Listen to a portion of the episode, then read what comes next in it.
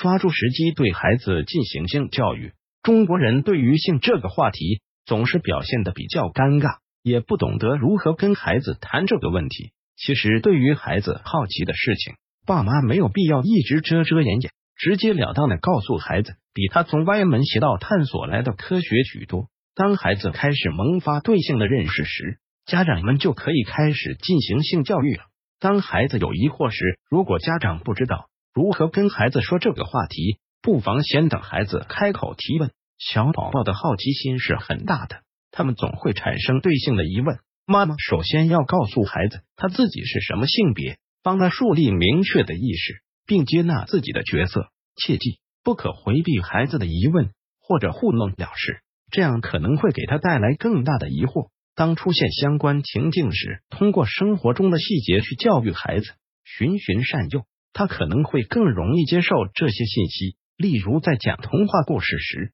妈妈可以告诉宝宝，国王就像是爸爸，王后就像是妈妈，王子是他们的儿子，所以王子就是宝宝。这种简单化的两性关系概念，可能更适合宝宝，帮助宝宝正确认识性器官。当宝宝对自己的某些部分好奇时，为了避免尴尬，爸爸妈妈可能会用“小鸡鸡”“小咪咪”这类词汇代替。这些名称使本来就很迷茫的宝宝更摸不着头脑，他会觉着这其中肯定有些不对劲，进而产生羞愧感。其实，父母不妨大方的告诉孩子：“这叫阴茎，这叫阴唇，这叫睾丸，所有器官都是一样的，没什么高尚和卑贱之分。”